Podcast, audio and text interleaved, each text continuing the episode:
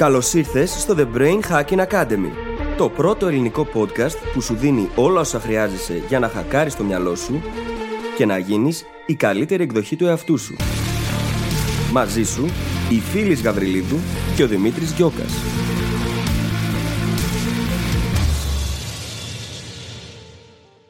Γεια σου Brain Hacker!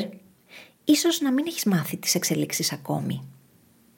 Λοιπόν, το Brain Hacking Academy σταμάτησε επίσημα τη λειτουργία του στο επεισόδιο 200. Ναι, φτάσαμε στα 200 επεισόδια και είμαστε πολύ περήφανοι γι' αυτό. Κάπου στην πορεία όμως αποφασίσαμε να σταματήσουμε και να πάρει ο καθένας τον δικό του δρόμο. Ο Δημήτρης ίδρυσε το δικό του SEO agency και εγώ δημιούργησα το δικό μου πλέον brand και ένα νέο podcast που είμαι βέβαιη ότι θέλεις να βάλεις στη λίστα σου. Μπορείς λοιπόν πλέον να προσθέσεις στα 200 επεισόδια του Brain Hacking Academy μερικές δεκάδες ακόμα από το καινούριο μου podcast, τις Φιλοσοφίες. Από εκεί συνεχίζω να σου προσφέρω χρήσιμο υλικό για να γίνεσαι διαρκώς η καλύτερη εκδοχή σου. Μεθοδικά και εμπεριστατωμένα, όπως ακριβώς με έχει συνηθίσει τόσα χρόνια στο Brain Hacking Academy. Στις φιλοσοφίες θα με ακούσεις είτε μόνη είτε με κάποιον εκλεκτό καλεσμένο να αναλύω θέματα προσωπικής και επαγγελματικής ανάπτυξης και να απαντάω δικά σας ερωτήματα. Πάντα με σκοπό να κάνω τα σύνθετα απλά και να σε βοηθήσω να περάσεις στη δράση.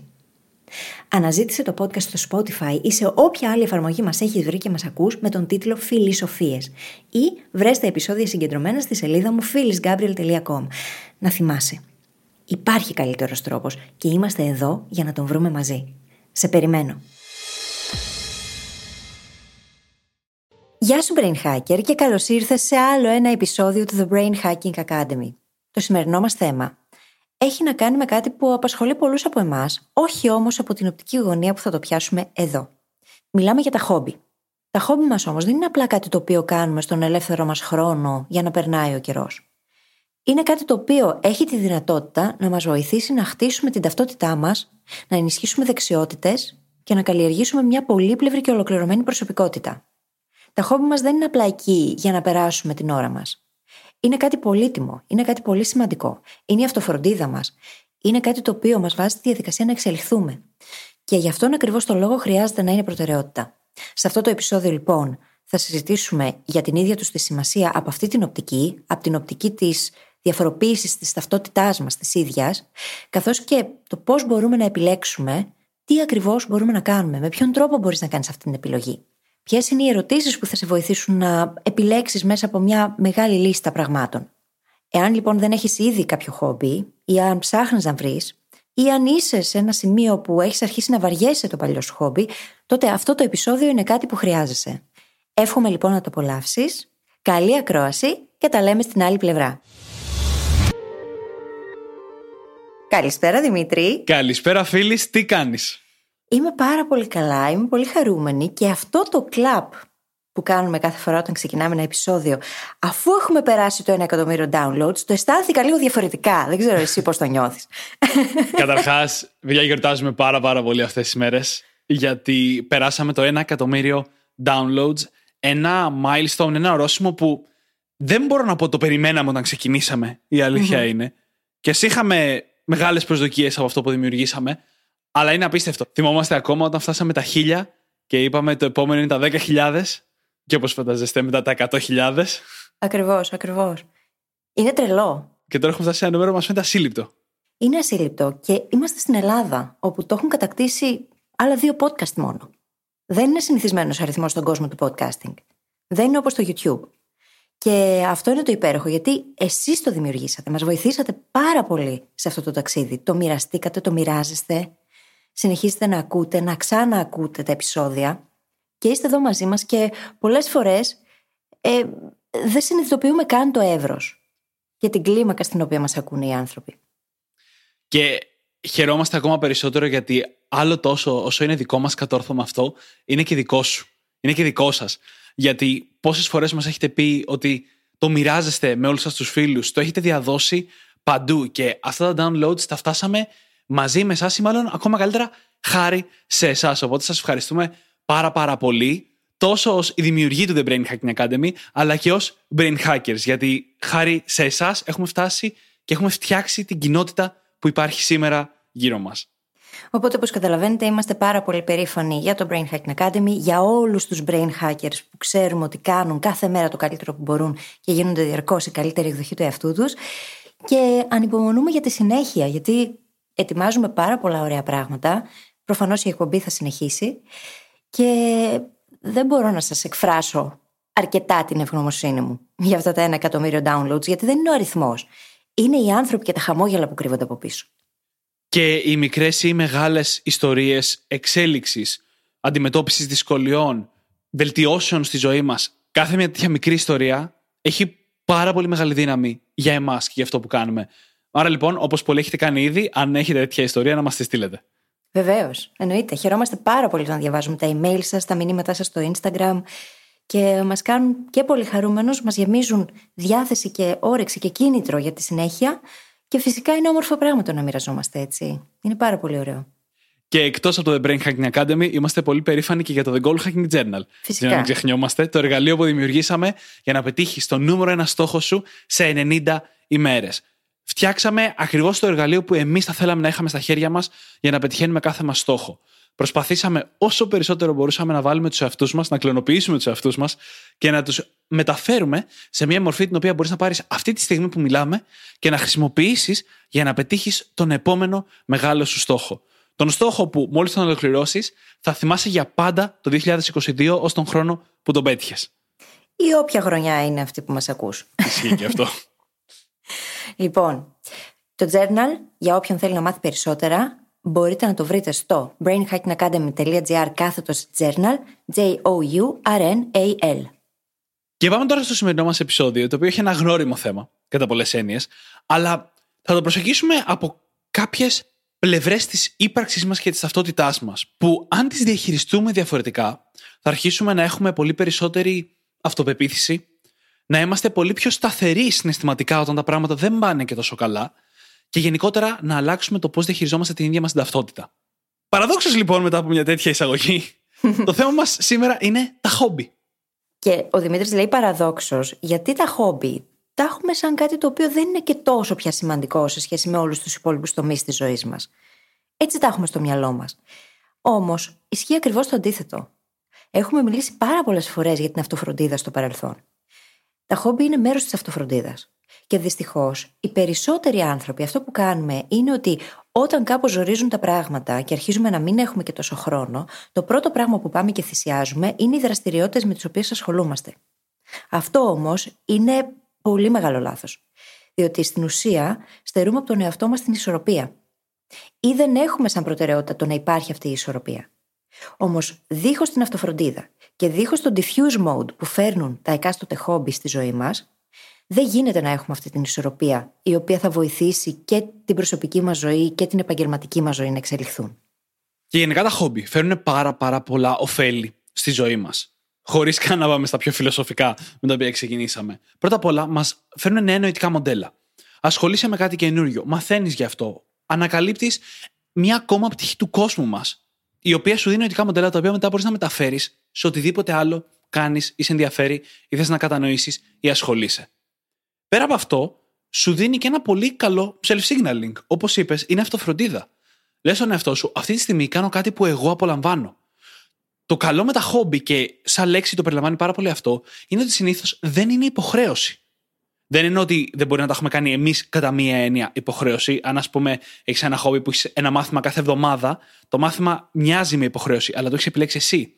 Δεν είναι ούτε για να ζήσεις, ούτε γιατί πρέπει για κάποιο λόγο, είναι κάτι που έχεις επιλέξει να κάνεις. Το οποίο είναι φανταστικό self-signaling. Το να κάνεις μες στη μέρα σου, μες στη εβδομάδα σου τέτοιες επιλογές. Και αυτές οι επιλογές είναι πράγματα τα οποία σε εξελίσσουν πραγματικά. Ακόμα και αν κάποιες φορές ίσως τύχει να μην θες και τόσο πολύ να το κάνεις αυτό που έχεις να κάνεις. Το γεγονός ότι είναι προγραμματισμένο μέσα στην εβδομάδα και σε εξελίσσει και σε βοηθάει να έχεις μια πρόκληση στη ζωή σου η οποία σε πηγαίνει μπροστά, σε βοηθάει να μάθεις καλύτερα τον εαυτό σου, να καλλιεργήσει κάποια δεξιότητα, να ανακαλύψεις πτυχές του εαυτού σου, οι οποίες δεν γνώριζες ότι υπήρχαν. Όλα αυτά είναι τόσο χρήσιμα πράγματα και τόσο ωφέλιμα για την ψυχολογία μας, για την πνευματική μας υγεία, για τον τρόπο που σκεφτόμαστε, για το πόσο ενδιαφέροντες είμαστε σαν άνθρωποι, που θα το αναλύσουμε και λίγο περισσότερο αργότερα. Μα ας το αναλύσουμε τώρα. Τα χόμπι σε κάνουν πιο ενδιαφέρον.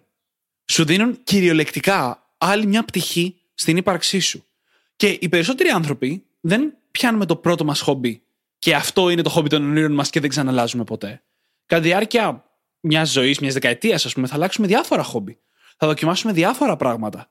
Αν είμαστε πολύ τυχεροί, μπορεί να βρούμε ένα στο οποίο θα κατασταλάξουμε και πούμε Βρήκα τώρα αυτό ακριβώς που έψαχνα και μετά θα εμβαθύνουμε σε αυτό. Άρα λοιπόν, δεν ξεκλειδώνεις μόνο μία πτυχή, ξεκλειδώνεις περισσότερες. Περισσότερες ιστορίες, περισσότερα νοητικά μοντέλα. Και μετά, όταν γνωρίζεις καινούριο κόσμο ή όταν βρίσκεσαι με τους φίλους σου, έχεις πράγματα να μοιραστείς. Πόσο όμορφο είναι αυτό. Αν θέλουμε να είμαστε ενδιαφέροντες σαν άνθρωποι, χρειάζεται να έχουμε ενδιαφέροντα. Βγάζει νόημα, είναι λογικό. Μας το λένε. Ακόμα και σε dating coach να πας, θα στο πει. Χρειάζεται να κάνεις πράγματα, να εξελίσσεσαι, να ασχολείσαι με διάφορα αντικείμενα, τα οποία θα σου δώσουν τη δυνατότητα να έχεις πράγματα να μοιραστείς. Κανείς δεν θέλει να συναναστρέφεται ανθρώπους που δεν έχουν να πούνε και πολλά. Ή που μπορεί να κολλάνε σε ένα θέμα ή να είναι πάρα πολύ αρνητικοί. Μας βοηθάει αυτό ακόμα και στο να ξεφύγουμε από την αρνητικότητα που μπορεί να υπάρχει στη ζωή μας ή γύρω μας. Ειδικά όταν πρόκειται για περιόδους όπως τώρα με τον COVID.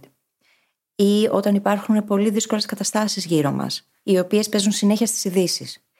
Εννοείται πως θέλουμε να είμαστε ενημερωμένοι. Αυτό όμως δεν σημαίνει ότι θέλουμε να αφήσουμε αυτά τα πράγματα να μας τραβάνε και προς τα κάτω.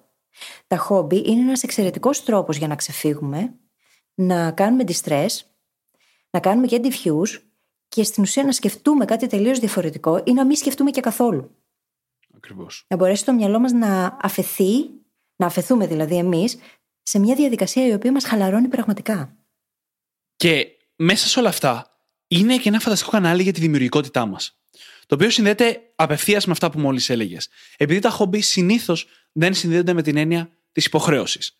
Δεν φορτίζονται με όλα τα άγχη που έχει η δουλειά μας, ας πούμε. Το να μπορέσουμε να πληρώσουμε τους λογαριασμούς ή το να ολοκληρώσουμε εκείνο το project στην ώρα μας. Δεν έχει συνήθως τα άγχη που έχουν τα άλλα, τα σε εισαγωγικά κύρια κομμάτια της ζωής μας. Αυτή η έλλειψη άγχους και αυτή η έλλειψη αρνητικής δημιουργικότητας μας δίνει πολλές φορές το χώρο να τολμήσουμε περισσότερο, να γίνουμε πιο δημιουργικοί, να λύσουμε τα σε εισαγωγικά προβλήματα τη καταστάση που έχουμε μπροστά μας με έναν πιο ανοιχτό μυαλό τρόπο. Το οποίο το έχουμε ανάγκη. Η δημιουργικότητα είναι ανάγκη μας, είναι έμφυτο χαρακτηριστικό μας. Και μας δίνεται μια φανταστική περιοχή στη ζωή μας για να το εξασκήσουμε αυτό. Και είναι ωραίο το να βελτιώνεσαι διασκεδάζοντας. Αυτό μπορεί να σου χτίσει την αυτοπεποίθηση, να δημιουργήσει ένα θετικό reinforcement στη ζωή. Γιατί οι περισσότεροι κολλάμε τόσο πολύ στο επαγγελματικό κομμάτι, εξαρτούμε τα πάντα από αυτό. Όμως στην πραγματικότητα μπορούμε να αρχίσουμε να επενδύουμε σε διαφορετικά κομμάτια. Μόνο που δεν το κάνουμε. Και επίσης δεν τα βλέπουμε έτσι. Δεν τα βλέπουμε με αυτόν τον τρόπο τα χόμπι μας.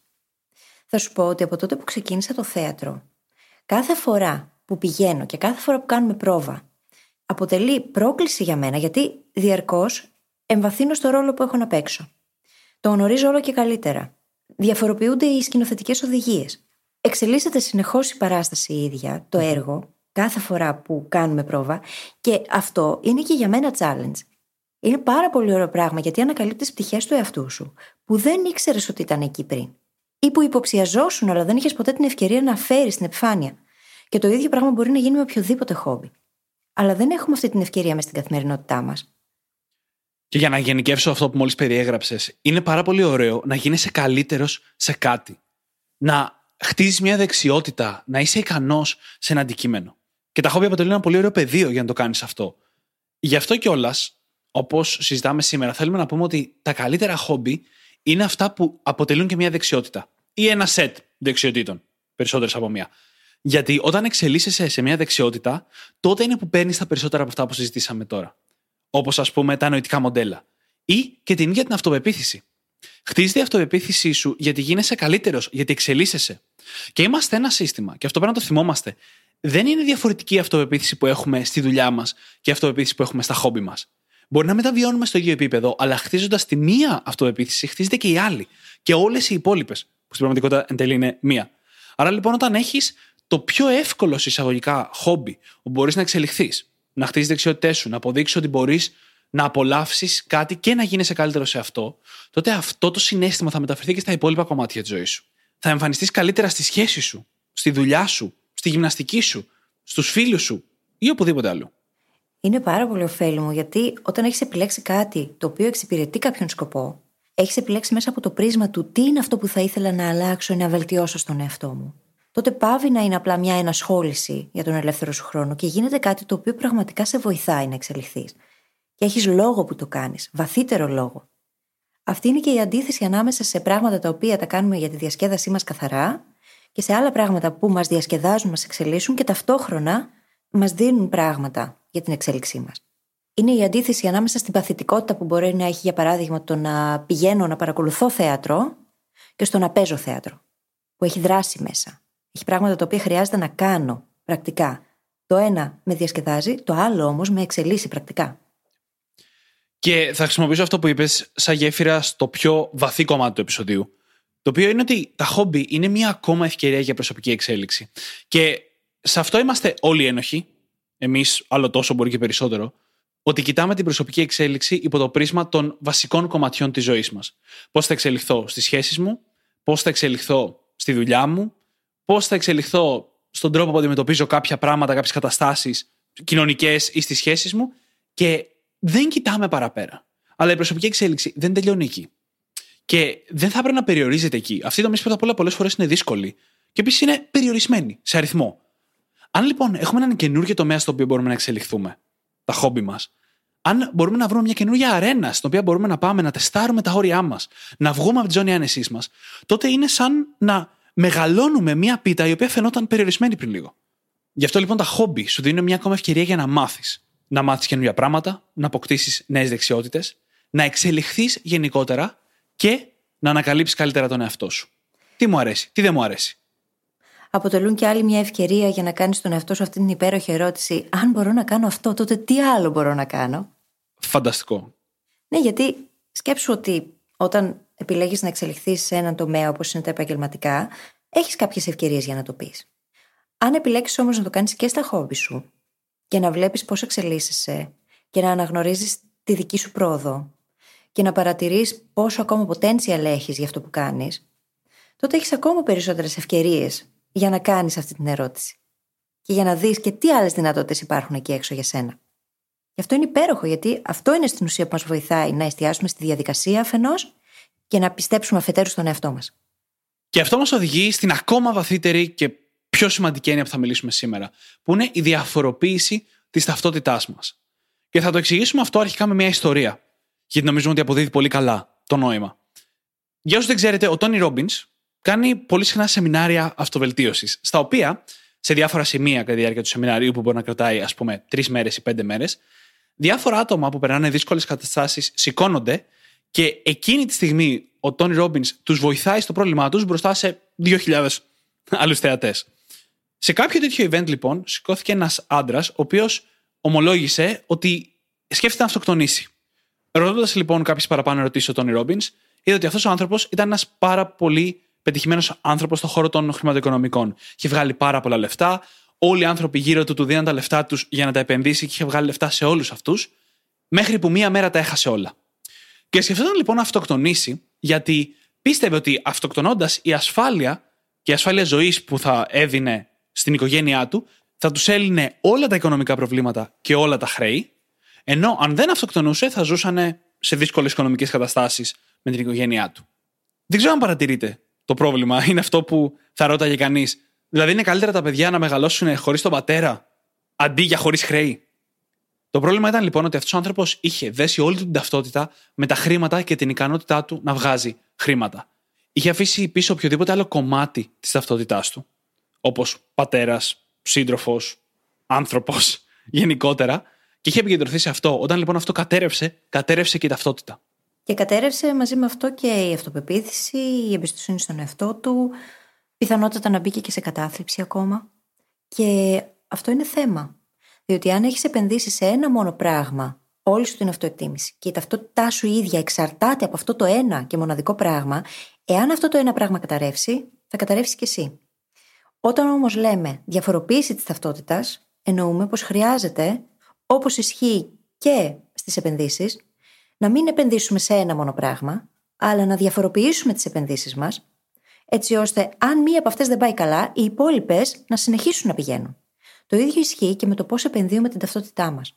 Εάν εγώ έχω επενδύσει την ταυτότητά μου στο πόσο καλή φίλη είμαι, στο πόσο καλή brain hacker είμαι, στο πόσο καλή podcaster είμαι, στο πόσο καλά παίζω θέατρο, αν έχω χρησιμοποιήσει διαφορετικούς τομείς της ζωής μου και από αυτούς αντλώ την αυτοαξία μου, όχι μόνο από έναν, αλλά από κάθε έναν από αυτούς ξεχωριστά, τότε και ένα από αυτά τα πράγματα να μην πάει και τόσο καλά κάποια στιγμή, θα έχω όλα τα υπόλοιπα για να με κρατήσουν. Και αυτό είναι πολύ σημαντικό. Δυστυχώς όμως, εμείς κάνουμε focus στα λάθος πράγματα.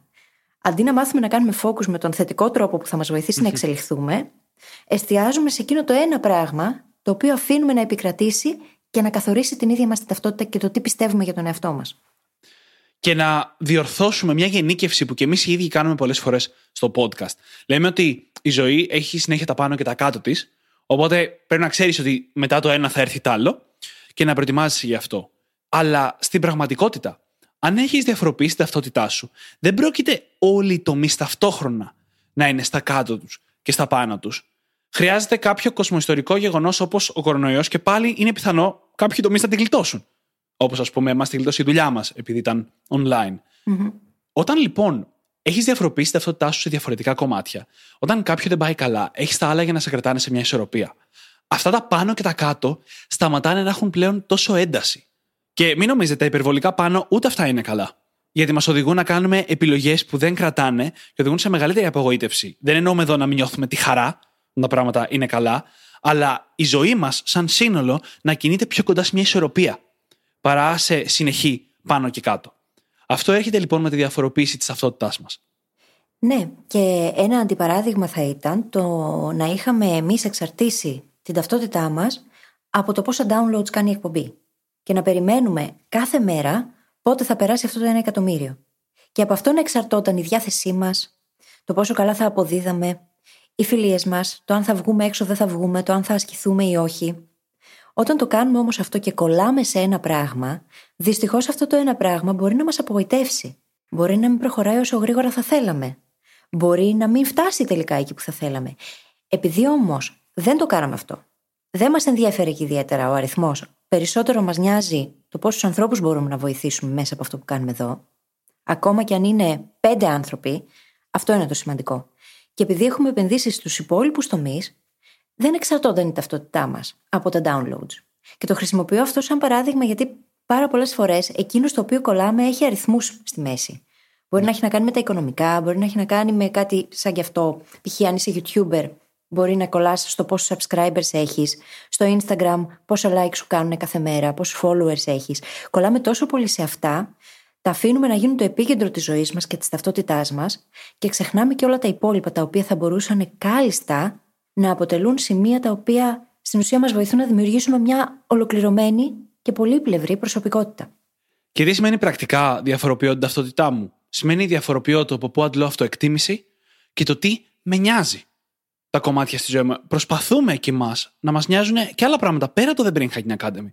Το οποίο είναι πολύ σημαντικό για εμάς. Οι σχέσεις μας, η φυσική μας υπόσταση, ας πούμε διατροφή και αθλητισμός, έτσι ώστε, αν οποιοδήποτε από αυτό περνάει μια δύσκολη περίοδο, εμείς να μην ζοριστούμε. Κάτι πολύ σημαντικό όμως σε αυτό είναι να καταλάβουμε ότι το ότι ασχολούμαστε με πολλά διαφορετικά πράγματα δεν σημαίνει απαραίτητα ότι έχουμε διαφοροποιήσει την ταυτότητά μας. Μπορεί να δίνουμε τόσο πολύ αξία σε ένα πράγμα που τα άλλα, παρόλο που ασχολούμαστε με αυτά, να μην αντλούμε επιβεβαίωση ή ικανοποίηση από αυτά μπορεί να τα έχουμε συνδέσει όλα με ένα κομμάτι. Α πούμε, οι φίλοι μας να είναι οι συνάδελφοί μας, τα χόμπι μας να τα κάνουμε με τους συναδέλφους μας. Οπότε τελικά, αν καταρρεύσει η δουλειά, να καταρρεύσουν όλα μαζί. Ναι, και πόσοι από εμάς δεν έχουμε φίλους μόνο από τον επαγγελματικό χώρο; Πόσοι από εμάς δεν εγκλωβιζόμαστε με έναν τέτοιο τρόπο σε ένα συγκεκριμένο τομέα της ζωής; Και όταν όλα εκείνα αρχίζουν να μην πηγαίνουν και τόσο καλά, ξαφνικά επηρεάζονται και οι σχέσεις μας πάρα πολύ αρνητικά και ό,τι άλλο τέλος πάντων μπορεί να συνδέεται με τον συγκεκριμένο ένα τομέα. Όταν όμως έχεις χόμπι, έχεις βάλει τον εαυτό σου στη θέση του να έχει βγει εκεί έξω, να έχει δοκιμάσει καινούργια πράγματα, να έχει δημιουργήσει και άλλους κύκλους, οι οποίοι δεν έχουν να κάνουν με την ίδια τη δουλειά ή με τις φιλίες που είχες εδώ και χρόνια. Όταν μπεις στη διαδικασία να γνωριστεί και με άλλους ανθρώπους, τότε αυτό δημιουργεί πολλούς και διαφορετικούς ομόκεντρους κύκλους, οι οποίοι έχουν σαν κοινό σημείο αφετηρία σε σένα. Και αυτό είναι ωραίο. Το ίδιο πράγμα μπορεί να έχει εφαρμογή και σε άλλους τομείς. Όταν τα ενδιαφέροντα δεν περιλαμβάνουν μόνο την ίδια τη δουλειά, έχεις τη δυνατότητα να ξεφύγεις λίγο όταν τα πράγματα μπορεί να είναι πολύ πιο στρεσογόνα από ό,τι είναι συνήθως. Έχεις τη δυνατότητα να ξεφύγεις. Όταν όμως το μυαλό σου η σκέψη σου, η ενέργειά σου περιστρέφεται μόνο γύρω από το επαγγελματικό και δεν έχεις κάποια διέξοδο, τότε θες δεν θες, θα γυρνάς πάντα εκεί. Αν όμως είχες κάποιο χόμπι το οποίο σου αρέσει πάρα πολύ και τα αγαπάς και σε βοηθούσε αυτό να ξεφύγεις από αυτή την καθημερινότητα, πόσο διαφορετικά θα ήταν τα πράγματα; Και πόσες φανταστικές ευκαιρίες φέρνεις στη ζωή σου; Κάποια τα είπαμε στην αρχή, αλλά είναι και ευκαιρία για κοινωνικοποίηση, ας πούμε. Αν ερχόταν σε εμάς κάποιος, ο οποίος έχει περάσει τα χρόνια του σχολείου και του πανεπιστημίου και έφερε το πρόβλημα ότι θέλω να γνωρίσω καινούργια άτομα, καινούριου φίλους, η απάντηση θα ήταν απευθείας. Ξεκινά μια δραστηριότητα, ένα χόμπι που το κάνεις με άλλους ανθρώπους. Όπως παραδείγματος χάρη το θέατρο που πήγε η φίλης, στο οποίο έχει γνωρίσει πολύ κόσμο το τελευταίο διάστημα. Mm-hmm. Αν αυτό λοιπόν ψάχνεις, είναι μια φανταστική ευκαιρία γι' αυτό. Είναι μια ευκαιρία για να βγάλεις έξτρα εισόδημα. Διάφορα χόμπι μπορούν να εξελιχθούν και σε αυτό το κομμάτι. Να γίνουν ένα side hustle. Είναι μια ευκαιρία για κίνηση. Αν σου λείπει στη ζωή σου, τα χόμπι τα οποία περιλαμβάνουν και κίνηση, αθλητισμό, αποτελούν φανταστική επιλογή. Και σε κάθε περίπτωση ο εγκέφαλος υποφελείται από όλη αυτή τη δραστηριότητα. Η ίδια μας τη δημιουργικότητα υποφελείται. Γιατί υπάρχει πολύ μεγαλύτερη κινητικότητα, που σημαίνει ότι δημιουργούμε περισσότερες συνάψεις, η δημιουργικότητά μας γίνεται πολύ πιο υψηλή και μπορεί αυτό να οδηγήσει στο να λύνουμε πολύ πιο εύκολα προβλήματα, στο να σκεφτόμαστε πιο γρήγορα, να κάνουμε συνειρμούς που άλλοι άνθρωποι ίσως δεν κάνουν. Αυτά τώρα είναι πράγματα τα οποία δεν τα σκεφτόμαστε όταν πάμε να ξεκινήσουμε ένα χόμπι. Αλλά όταν κάνεις μόνο καλλιέργεια, όπως μου έλεγε ένας δάσκαλος πολύ παλιά, και ασχολείσαι με ένα μόνο πράγμα, τίνει και το μυαλό να κολλάει σε αυτό το ένα πράγμα. Και όταν κάνεις το ίδιο πράγμα ξανά και ξανά και ξανά, αρχίζει να μοιάζει σαν να φορά και παροπίδες. Και δεν μπορείς να δεις τι γίνεται έξω από αυτό. Και αυτό είναι πρόβλημα. Υπάρχουν πολλοί τρόποι να ανοίξεις του οριζοντές σου και τα χόμπι είναι από τους καλύτερους και τους αντικειμενικά πιο εύκολους. Γιατί στην εποχή μας το να βρεις πώς να ξεκινήσεις ένα χόμπι είναι πάρα πολύ εύκολο. Η πληροφορία είναι άπειρη στο Ιντερνετ. Υπάρχουν starter kits για τα πάντα σχεδόν. Ό,τι θέλεις να κάνεις. Άρα λοιπόν δεν υπάρχει καν δικαιολογία για να μην τολμήσεις να ξεκινήσεις ένα απλό φθηνό χόμπι, αν έχεις αυτούς τους περιορισμούς. Και θα πω και το άλλο. Πόσες καριέρες δεν έχουν ξεκινήσει από ένα απλό χόμπι που κάποιος το ξεκίνησε μόνο και μόνο για να διασκεδάζει; Θα αναφέρω ένα παράδειγμα. Η Ειρήνη από το 24 Goat. Η συνεργάτη μας, με την οποία ετοιμάζουμε ένα φανταστικό πόστερ που θα κυκλοφορήσει σε λίγες μέρες. Ξεκίνησε την εταιρεία της πρακτικά επειδή ήθελε να κάνει ένα δώρο σε ένα φίλο της. Και ήθελε αυτό το δώρο να είναι χειροποίητο. Και κατέληξε αυτό να γίνει και το κύριο εισόδημά της. Πόσο όμορφο είναι αυτό. Πραγματικά από ένα δώρο σε χόμπι και από χόμπι σε επάγγελμα. Σε επιχείρηση. Mm-hmm. Ακούγεται ακόμα πιο ωραίο. Ναι. Θέλεις μήπως να δούμε μια λίστα με χόμπι, με ιδέες; Κάναμε μια πολύ ωραία λίστα, θεωρώ, πολύ γεμάτη. Αν πω όχι, τι θα γίνει; Θα το κάνουμε σε λίγο. να πάμε να τη δούμε. Λοιπόν, πριν ξεκινήσω τη λίστα, θα πω πολύ γρήγορα κάτι που έχει πει ο Μαρκ Μάνσον, το οποίο μου άρεσε πάρα πολύ. Ότι στη ζωή σου χρειάζεται μόνο τρία χόμπι, τρία πράγματα να αγαπάς. Ένα για να σου βγάζει χρήματα, ένα για να κάνεις με φίλους και ένα για να κάνεις μόνος σου. Έχοντας αυτά τα τρία πράγματα, θα έχεις και τα εισοδήματα που χρειάζεσαι και την κοινωνικότητα που χρειάζεσαι και το χρόνο τον εαυτό σου που επίσης χρειάζεσαι. Οπότε σε αυτή τη λίστα μπορείτε να βρείτε για οποιαδήποτε από αυτές τις κατηγορίες. Το πρώτο λοιπόν, επηρεασμένο από το δικό μου χόμπι, εδώ και αρκετό καιρό, είναι η μουσική. Μαθαίνω κιθάρα, 1,5 χρόνο τώρα, και είναι από τα καλύτερα πράγματα που έχω κάνει ποτέ. Ήταν αποθυμένο από όταν ήμουν πιο μικρός και δεν έχω δυσκολευτεί καθόλου να το διατηρήσω και τόσο πολύ καιρό παρεμπιπτόντως. Αντίθετα με πολλά άλλα χόμπι που έχω προσπαθήσει στο παρελθόν. Στη μουσική λοιπόν υπάρχει επιλογή το να μάθεις να παίζεις κάποιο μουσικό όργανο, υπάρχουν πάρα πολλά, ή το να αρχίσεις να συνθέτεις μουσική. Το οποίο μπορεί να γίνει ταυτόχρονα με το όργανο ή και χωριστά. Αν, ας πούμε, θέλεις να συνθέσεις ηλεκτρονική μουσική, δεν χρειάζεται απαραίτητα να ξέρεις να παίζεις κιθάρα ή πιάνο, αν και εννοείται ότι θα βοηθήσει. Επόμενη κατηγορία είναι τα αθλητικά χόμπι. Τα οποία έχουν πάρα πολλές υποκατηγορίες. Αθλήματα. Η γυμναστική, με την έννοια του γυμναστηρίου, το πιο κλασικό. Αθλητικούς στόχους, όπως ας πούμε στο τρέξιμο να θέλεις να τρέξεις έναν μαραθώνιο, ή ακόμα περισσότερο ένα Spartan Race ή ένα Ironman. Μπορεί να είναι πεζοπορία ή οτιδήποτε άλλο στη φύση το οποίο περιλαμβάνει κίνηση. Όπως snowboarding, ski ή οτιδήποτε. Μπορεί να είναι χορός, μπορεί να είναι πολεμικές τέχνες. Υπάρχουν άπειρες κατηγορίες και κάθε μία από αυτές έχει άλλα πόσα μέσα, τις οποίες μπορούμε να διαλέξουμε στα αθλητικά χόμπι. Και μπορούμε να ξεκινήσουμε από το να δούμε τι μας αρέσει, έτσι. Αργότερα θα δώσουμε και μια λίστα από ωραίες ερωτήσεις για να σας βοηθήσουμε. Δηλαδή δεν είναι και το πιο απλό πράγμα να δεις μια τεράστια λίστα από διαφορετικά αθλήματα και να επιλέξεις το ένα και μοναδικό. Επίσης, παίζει και εδώ η ίδια συμβουλή που παίζει και στα επαγγελματικά ή σε οτιδήποτε άλλο αφορά την προσωπική μας εξέλιξη. Ξεκίνα με κάτι και δοκίμασέ το. Ακριβώς. Δεν πρόκειται να βρεις το τέλειο ποτέ. Θα δημιουργήσεις τις συνθήκες για να είναι το ιδανικό για σένα. Αυτό όμως έπεται. Θα έρθει αργότερα. Το σημαντικό είναι να ξεκινήσεις από κάπου. Γιατί αν φας όλο το χρόνο στο να προσπαθείς να βρεις το ιδανικό, τελικά θα καταλήγεις απλά να το αναβάλεις και να κάθεσαι σε έναν υπολογιστή μπροστά σε μια οθόνη. Και το λέμε αυτό έχοντας παρατήσει πάρα πολλά χόμπι οι ίδιοι. Και είναι OK να παρατήσεις χόμπι. Εγώ είμαι πολύ πάνω από τα 25. Είναι αυτή τη στιγμή στη ζωή OK να μου. σταματήσεις. Αυτό είναι το θέμα. Υπερβολή. Είναι OK. Είναι η ίδια λογική με το δεν είσαι δέντρο, κουνήσου. Μπορείς να αλλάξεις γνώμη, να αλλάξεις επάγγελμα, να αλλάξεις καριέρα, να αλλάξεις σχέση, να αλλάξεις Μ' άρεσε τόπο πάρα πολύ ένα κατοικίας. Instagram post που βγάλαμε μόλις μια από αυτές τις μέρες. Δεν είναι ανάγκη να είσαι ο ίδιος άνθρωπος που ήσουν πριν ένα χρόνο, πριν ένα μήνα ή ούτε καν πριν 15 λεπτά. Ξεκάθαρα. Ξεκάθαρα. Απλά κολλάει τόσο πολύ το μυαλό μας στο ότι αυτό που θα επιλέξω θα είναι για πάντα. Για κάποιο λόγο νομίζει το μυαλό μας ότι Ναι. αυτό θα συμβεί. Και δεν συνειδητοποιούμε πως αυτό που έχουμε επιλέξει και κάνουμε είναι υποδοκιμή. Το τεστάρεις. Άμα δεν σ' αρέσει, φεύγεις. Κανείς δεν σε υποχρεώνει να συνεχίσεις να το κάνεις. Εννοείται πως όλες μας οι επιλογές έχουν κόστος, έτσι. Μμμ. Χρειάζεται να είσαι και διατεθειμένος να το αναλάβεις αυτό το κόστος. Παρ' όλα αυτά, έχεις πάντα επιλογή. Ακριβώς. Συνεχίζοντας την επόμενη κατηγορία, είναι οι τέχνες ή και χειροτεχνίες. Και θα πω εδώ μόνο κάποια παραδείγματα γιατί είναι πάρα πολλά στην πραγματικότητα, όπως ραπτική, ντεκουπάζ, κέντημα, ξυλογλυπτική, ζωγραφική και πόσα ακόμα που μπορούμε να κάνουμε με τα χέρια μας. Και μάλιστα αυτή η κατηγορία αποτελεί και το πιο εύκολο ίσως είδος χόμπι για να κάνουμε κάποιο έξτρα εισόδημα. Χωρίς να λέω ότι είναι εύκολο, επειδή έχουν τα πράγματα φυσική υπόσταση συνήθως όταν τα δημιουργούμε, έχουν και τη δυνατότητα να μας δημιουργήσουν κάποιο έξτρα εισόδημα. Για περισσότερες ιδέες, ψάξτε craft ή crafts στο Google για να βρείτε αντίστοιχα χόμπι. Στην ίδια λογική, έχω βαφτίσει μια κατηγορία νέες τέχνες, νέες χειροτεχνίες, οι οποίες περιλαμβάνουν πράγματα μέσα όπως ο προγραμματισμός, η γραφιστική, το 3D modeling, το blogging, η φωτογραφία. Χειροτεχνίες κατά μία έννοια του πιο σύγχρονου κόσμου. Οι οποίες αποτελούν πολύ ενδιαφέροντα χόμπι, φανταστικές ευκαιρίες για προσωπική εξέλιξη, γιατί κάθε ένα από αυτά είναι μια πλήρης δύσκολη δεξιότητα και επίσης πολύ καλές ευκαιρίες για να εξελιχθούμε επαγγελματικά και ίσως στο μέλλον να έχουμε καλύτερες ευκαιρίες ως το κύριο μας αντικείμενο. Μα για σκέψου, για εμάς το blogging ξεκίνησε σαν χόμπι. Ναι, δεν ήταν κάτι τελείως. το οποίο το ξεκινήσαμε έχοντας στο μυαλό μας ότι θα δημιουργήσουμε το Brain Hacking Academy, ούτε καν ξέραμε ότι θα γινόταν αυτό. Ούτε καν ξέραμε ότι θα μπορούσαμε με κάποιο τρόπο να αρχίσουμε να βιοποριζόμαστε από αυτό. Οπότε, ποτέ δεν ξέρεις, αφενός, και αφετέρου, είναι το τι θα επιλέξεις και πώς θα το αξιοποιήσεις, ειδικά όταν μιλάμε για τέτοιου τύπου δεξιότητες. Ακριβώς.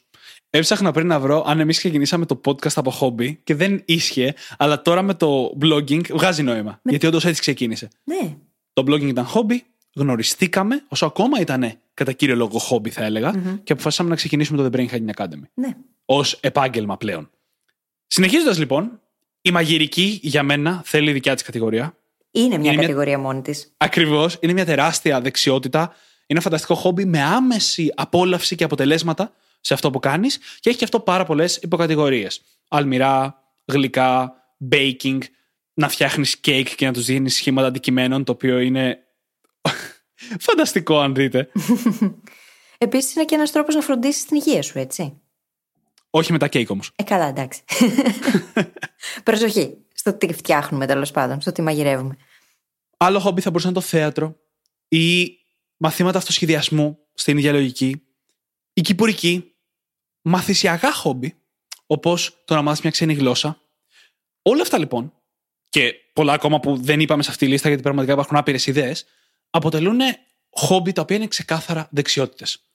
Τα περισσότερα από αυτά έχουν ένα πρακτικό χειροπιαστό αποτέλεσμα που μπορούμε να έχουμε και να απολαμβάνουμε και σίγουρα θα μας δώσουν τα νέα νοητικά μοντέλα και την αυτοπεποίθηση που συζητάγαμε νωρίτερα. Για το διάβασμα, Δημήτρη, τι έχουμε να πούμε; Το διάβασμα τώρα μπαίνει σε μια επόμενη κατηγορία. Σε μια κατηγορία που είναι λίγο στην γκρι περιοχή. Που πάει περισσότερο προς την διασκέδαση. Σε εισαγωγικά χόμπι, όπως το να βλέπουμε ταινίες ή το να διαβάζουμε βιβλία μυθιστορήματα, έχουν έναν πιο παθητικό χαρακτήρα. Το οποίο σημαίνει ότι εμείς δεν εξελίσσουμε κάποια δεξιότητα την ώρα που κάνουμε αυτά τα χόμπι, ούτε συνήθως μαθαίνουμε κάτι καινούριο. Το διάβασμα όμως των non-fiction βιβλίων είναι κάπου στη μέση. Παραμένει παθητική δραστηριότητα, αλλά είναι τόσο μεγάλος πολλαπλασιαστής για άλλα κομμάτια της ζωής μας, όπου δεν μπορούμε να το αγνοήσουμε σαν ένα χόμπι. Ειδικά στην περίπτωση που κάνεις implement όσα διαβάζεις, έτσι. Που μπαίνεις κατευθείαν στη δράση και δοκιμάζεις. Μπορεί να διαβάσεις για ένα εργαλείο, για παράδειγμα, και να πας να το δοκιμάσεις στη ζωή σου, να δεις τι αποτελέσματα θα έχει. Μπορεί να χρησιμοποιήσεις το υλικό για να κάνεις ενδοσκόπηση, να κάνεις τον εαυτό σου ερωτήσεις, να δεις πώς μπορείς να εξελιχθείς γύρω από mm. κάποιον τομέα. Οπότε εκεί πραγματικά έχουμε μια γκριζόνη, η οποία είναι υπέροχη όμως, έτσι, και είναι όντως πολλαπλασιαστής. Είναι απλά το βασικό ότι δεν είναι αυτός σκοπός. Όταν μαθαίνεις κιθάρα, η κιθάρα ίδια είναι ο σκοπός αυτού του χόμπι. Όταν διαβάζεις. Ένα βιβλίο για το γνώση... πώς να παίζεις κιθάρα. Όταν διαβάζεις, η γνώση δεν είναι αυτός σκοπός. Mm-hmm. Μετά από ένα σημείο, αν κάνεις τη γνώση αυτό σκοπό, εθίζεσαι στη γνώση και δεν περνάς στη δράση. Πρέπει να θες να το μετατρέψεις, όπως πολύ καλά είπες, σε κάτι πρακτικό. Είτε είναι το πώς να παίζεις κιθάρα, είτε είναι κάτι στη ζωή σου πιο γενικό, όπως το journaling ή οτιδήποτε. Το θέμα είναι να το μετατρέψεις σε κάτι άλλο μετά. Δεν μπορεί να γίνει αυτός σκοπός. Αυτό χάνει. Και άφησε επίτηδες μια ακόμα κατηγορία, η οποία είναι τα παιχνίδια. Γιατί αυτή η κατηγορία, σαν ομπρέλα, περιλαμβάνει μέσα και καλά χόμπι και πιο προβληματικά χόμπι. Καταρχάς, έχει μέσα πράγματα όπως το σκάκι, τα οποία είναι ακριβώς ίδια με όλα τα προηγούμενα χόμπι. Είναι δεξιότητα, σε εξελίσσεις σου χτίζει την αυτοπεποίθηση. Οπότε τέτοια χόμπι μες στα παιχνίδια εννοείται. Αν πάμε όμως σε άλλα χόμπι, ας πούμε στα βιντεοπαιχνίδια, αρχίζουν και χωρίζονται σε δύο κατηγορίες. Η μία είναι παιχνίδια τα οποία χρειάζεται δεξιότητα για να παίξεις. Που όσο παίζεις, γίνεσαι καλύτερο σε κάτι και συνήθως έχουν και κοινωνικό χαρακτήρα, μπορούν να αποτελέσουν λοιπόν φανταστικά χόμπι. Είναι αυτά που κάποιος που παίζει πολύ, το λέω από προσωπική εμπειρία, μετά από 10-15 χρόνια που έχεις σταματήσει να παίζεις, ακόμα θα τα θυμάσαι ως τις καλύτερες σου αναμνησει mm-hmm. Και μετά υπάρχουν παιχνίδια στα οποία αυτό που γίνεται στην πραγματικότητα είναι ότι όσο περισσότερο παίζεις, τόσο πιο καλά θα πας στο παιχνίδι. Έχουν μια συσχέτιση χρόνου και προόδου, και όχι δεξιότητας, η οποία πρώτα απ' όλα σε κάνει να θέλεις να δίνεις περισσότερο χρόνο. Και δεύτερον, αντικαθιστά την αίσθηση της εξέλιξης. Επειδή εξελίσσεσαι όσο δίνεις χρόνο, ενεργοποιούνται όλα τα κέντρα ντοπαμίνης στον εγκέφαλο και βρίσκεις εκεί αυτό που θα έπρεπε να ψάχνεις έξω από τα παιχνίδια. Εκεί είναι που έχω δώσει εγώ τον περισσότερο χρόνο από τη ζωή μου, όταν έπαιζα υπερβολικά πολύ, και είναι οι ώρες που μετανιώνω και περισσότερο από όλες. Αυτές λοιπόν θεωρώ δεν αποτελούν τόσο καλό χόμπι. Είναι στην καλύτερη περίπτωση διασκέδαση και σε καμία περίπτωση δεν σε εξελίσσουν με τον τρόπο που άλλα παιχνίδια, είτε ηλεκτρονικά είτε το σκάκι, μπορούν να σε εξελίξουν. Ναι, γιατί όταν δεν υπάρχει κάποιο είδους σκοπός, δεν εξυπηρετεί δηλαδή το εκάστοτε χόμπι κάποιον σκοπό που μπορεί να σε εξελίσσει σε επίπεδο δεξιότητας, ας πούμε, νιώθεις πως χάνεις χρόνο. Νιώθεις ότι θα μπορούσες να κάνεις οτιδήποτε άλλο χρήσιμο εκείνη την ώρα και δεν το κάνεις. Και αυτό είναι αρνητικό self-signaling, έτσι. Εμείς αυτό που θέλουμε ιδανικά είναι το να επιλέξουμε κάποιο χόμπι το οποίο να μας βοηθάει να εξελιχθούμε με κάποιον τρόπο, να μας κάνει να νιώθουμε αυτή τη χαρά και την ικανοποίηση του Α, τα πήγα καλύτερα. Α, έτρεξα λίγο πιο γρήγορα σήμερα. Ή για δες πόσο καλύτερα τα πήγα στο σκάκι και πόσο καλύτερη ήταν αυτή η παρτίδα με τον συμπέκτη μου. Αυτή την αίσθηση της εκπλήρωσης και της εξέλιξης, της βελτίωσης, δεν μπορεί να μας τη δώσει το να βλέπουμε απλά ταινίες ή το να πηγαίνουμε απλά στο θέατρο ή το να διαβάζουμε απλά βιβλία. Δεν την έχουμε αυτή την αίσθηση. Αυτή την αίσθηση ικανοποίησης όμως την έχουμε όταν πραγματικά περνάμε στη δράση. Και αυτό είναι το σημαντικό εδώ. Γιατί, όπως λέμε πάντα, η δράση είναι αυτή που μας εξελίσσει στην πραγματικότητα. Τίποτα άλλο. Και θέλεις μήπως να δούμε και κάποιες από τις ερωτήσεις που μπορούμε να αναρωτηθούμε για να διαλέξουμε το επόμενό μας χόμπι; Βεβαίως. Και μάλιστα από όλα αυτά τα πράγματα που είπαμε, μπορεί κανείς να πει τώρα, εγώ θα ήθελα να ασχοληθώ με όλα ή να ασχοληθώ με πέντε από αυτά. Πώς θα διαλέξω; Έχουμε λοιπόν μια λίστα από ερωτήσεις και όποιος έχει σημειωτάριο το βγάζει τώρα και σημειώνει, οι οποίες μπορούν να σας βοηθήσουν πάρα πολύ σε αυτό. Πρώτη ερώτηση. Σου αρέσει ο ανταγωνισμός; Σε κάποιους ανθρώπους αρέσει, σε κάποιους άλλους όχι. Εκεί θα χρειαστεί να δούμε τι είδους χόμπι θα επιλέξω έτσι ώστε να υπάρχει αυτός ο ανταγωνισμός αν μου αρέσει πολύ ή να μπορώ να τον αποφύγω. Για μένα, ας πούμε, στο θέατρο, που είναι μια τόσο ομαδική διαδικασία, δεν υπάρχει πρακτικά ανταγωνισμός, υπάρχει πάντα συναγωνισμός, γιατί θέλεις όλοι οι συμμετέχοντες να παίξουν όσο καλύτερα μπορούν. Ο ένας βοηθάει τον άλλο. Ενώ αν αποφασίσεις να μάθεις να παίζεις τέννη, ας πούμε, εξορισμού πας σε μια κατάσταση όπου είσαι εσύ ένα άτομο εναντίον ενός άλλου ατόμου. Ακριβώς. Ο ανταγωνισμός είναι βασικό στοιχείο του χόμπι αυτού. Και μια και μίλησα για ομαδικότητα, δεύτερη ερώτηση. Προτιμάς να κάνεις πράγματα μόνος ή με άλλους ανθρώπους; Και αυτό είναι σημαντικό. Υπάρχουν κατηγορίες αθλημάτων, για παράδειγμα, όπως το τέννη ή το τρέξιμο, που είναι κανείς μόνος του, και υπάρχουν άλλες κατηγορίες που χρειάζεται να δουλέψεις σε ομάδα, όπως είναι το να ξεκινήσεις να παίζεις μπάσκετ. Επίσης, υπάρχει κάποια συγκεκριμένη δεξιότητα την οποία θα ήθελες να εξελίξεις ή να καλλιεργήσεις; Και αυτό είναι ένα ωραίο φίλτρο για να εντοπίσεις εκείνο το ένα χόμπι το οποίο μπορεί να ξεκινήσεις. Εάν, για παράδειγμα, θες να γίνεις καλύτερος ή καλύτερη στο public speaking, μπορεί να γραφτείς στο Toastmasters και να αρχίσεις να συμμετέχεις στις δράσεις τους, πράγμα το οποίο έχει και κοινωνικό χαρακτήρα, γιατί βγαίνεις έξω, κοινωνικοποιείσαι. Έχει το κομμάτι της δεξιότητας, εξελίσσεσαι, βελτιώνεσαι διαρκώς, αυτοπαρατηρείσαι. Και έχει και το κομμάτι του ότι είναι προγραμματισμένο. Οπότε στην ουσία έχεις κάτι στο πρόγραμμά σου μπλοκαρισμένο και πρόκειται να το κάνεις μία συγκεκριμένη ώρα μες στην εβδομάδα. Επόμενη ερώτηση. Έχεις αρκετή φυσική άσκηση μέσα στην ημέρα σου; Αν δεν αθλείσαι, αυτή η ερώτηση είναι κρίσιμη. Όλοι χρειαζόμαστε κίνηση. Όχι άσκηση απαραίτητα, κίνηση. Οπότε, μήπως χρειάζεται να διαλέξεις ένα χόμπι το οποίο να σου δίνει τη δυνατότητα να κινείσαι λίγο περισσότερο μέσα στη μέρα; Και δεν μιλάμε τώρα για καθημερινή άσκηση, κίνηση, έτσι. Δεν είναι απαραίτητο, αλλά κάτι το οποίο θα μας σηκώσει από τον καναπέ για να κάνουμε πράγματα. Να μας δώσει αυτή την ενέργεια για να κινηθούμε. Επόμενη ερώτηση. Υπάρχουν πράγματα τα οποία απολάμβανες να κάνεις από μικρό παιδί και ίσως θα ήθελες να ξαναδείς, ή πράγματα που ήθελες να κάνεις από παιδί και δεν έκανες ακόμη; Για μένα το θέατρο, για παράδειγμα, ήταν ακριβώς μια τέτοια επιλογή. Πάντα ήθελα να ασχοληθώ, ποτέ δεν είχα γραφτεί σε κάποια ομάδα. Και για μένα η μουσική. Ακριβώς το ίδιο. Μπορείς λοιπόν να σκεφτείς με αυτή τη λογική. Και επίσης σκέψου ότι και τα δύο που αναφέραμε μόλις τώρα μας δίνουν ένα σωρό άλλες δεξιότητες, μας δίνουν νοητικά μοντέλα, τα οποία μας βοηθούν και σε άλλους τομείς. Εμένα, για παράδειγμα, το θέατρο με βοηθάει πάρα πολύ στο performance.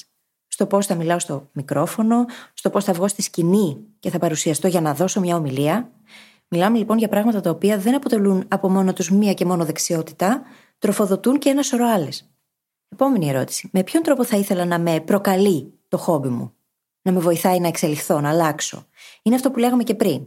Τι θα ήθελα να αλλάξω ή να βελτιώσω στον εαυτό μου; Για να δώσω κάποια παραδείγματα εδώ, υπάρχουν χόμπι που η εξέλιξη έρχεται μέσα από τη συνέπεια. Mm-hmm.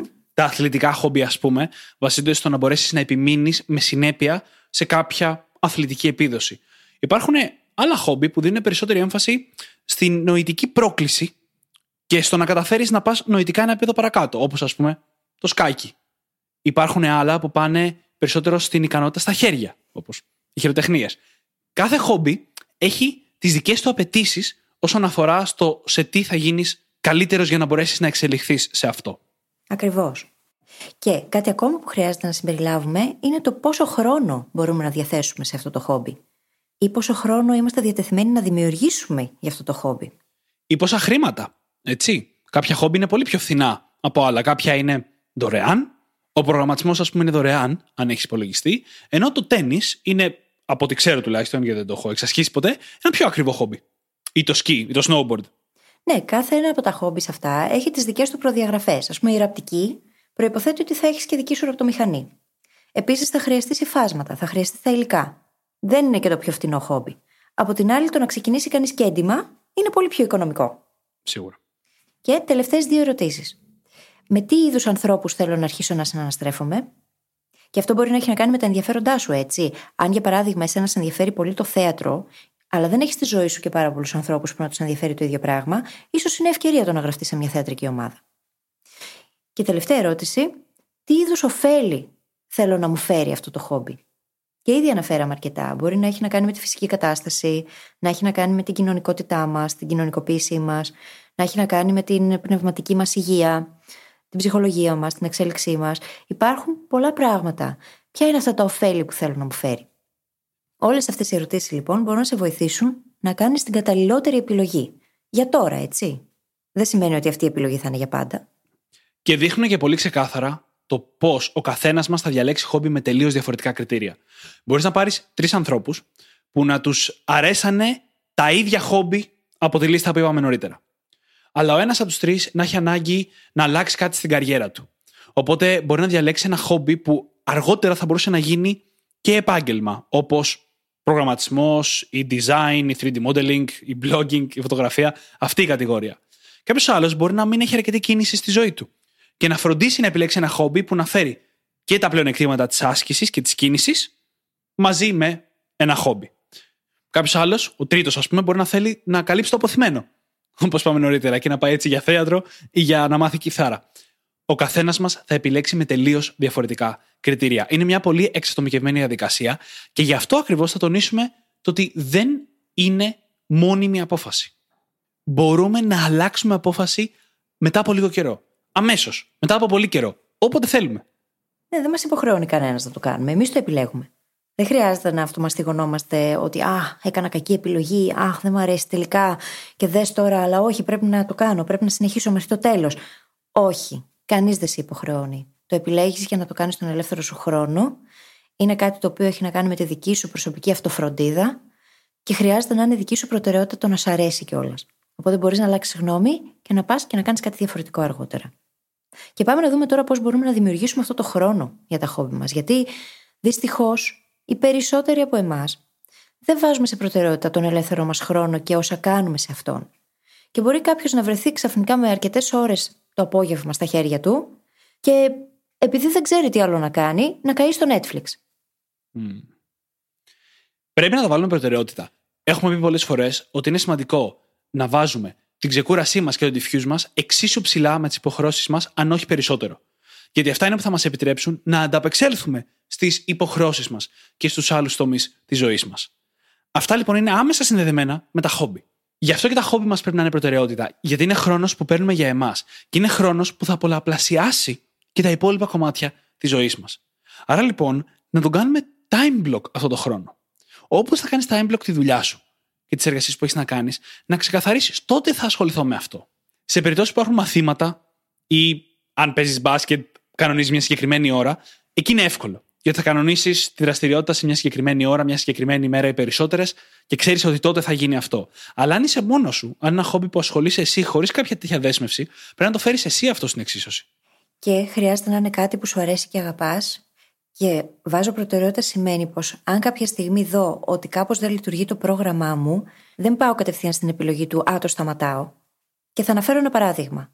Για μένα το θέατρο είναι αρκετά απαιτητικό. Γιατί είναι ένα συγκεκριμένο απόγευμα μέσα στην εβδομάδα, διαρκεί 4 ώρες και τελειώνουμε την πρόβα 11.30 ώρα το βράδυ. Εγώ κοιμάμαι νωρίς. Κατά τις 10.30 11 είμαι ήδη στο κρεβάτι. Καταλαβαίνετε λοιπόν πως για μένα αυτό είναι πολύ μεγάλη πρόκληση. Είναι δύσκολο. Δεν είπα όμως, Α, δεν με βολεύει, δεν μπορώ, κουράζομαι, θα σταματήσω το θέατρο. Έκανα κάτι άλλο. Είπα, πώς μπορώ να διαμορφώσω το πρόγραμμά μου εκείνη τη μέρα ή και την επόμενη ακόμα με τέτοιο τρόπο, έτσι ώστε να μπορώ να συμμετέχω, να μπορώ να ανταπεξέλθω στις ε, απαιτήσεις της πρόβας. Η λογική ήταν αυτή. Ακριβώς επειδή το θεωρώ προτεραιότητα, είναι σημαντικό για μένα να το κάνω.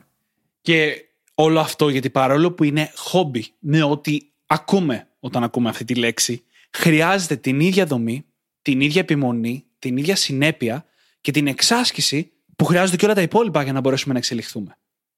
Είναι χόμπι, ναι, το κάνουμε χωρίς τη βαθιά υποχρέωση που έχουν άλλα κομμάτια της ζωής μας, αλλά το κάνουμε για να εξελιχθούμε.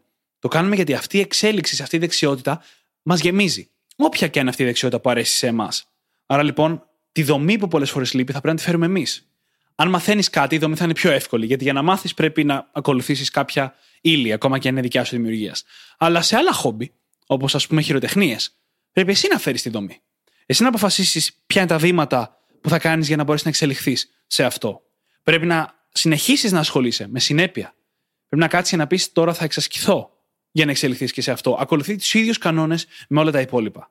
Η μαγεία είναι ότι αυτή η εξέλιξη, αυτή η προσπάθεια δίνεται σε κάτι που σε γεμίζει. Και η καλύτερη συσχέτιση που μπορούμε να κάνουμε μέσα στο μυαλό μας είναι το να μας γεμίζει η προσπάθεια για εξέλιξη. Πόσο ωραίο πράγμα είναι αυτό, ε.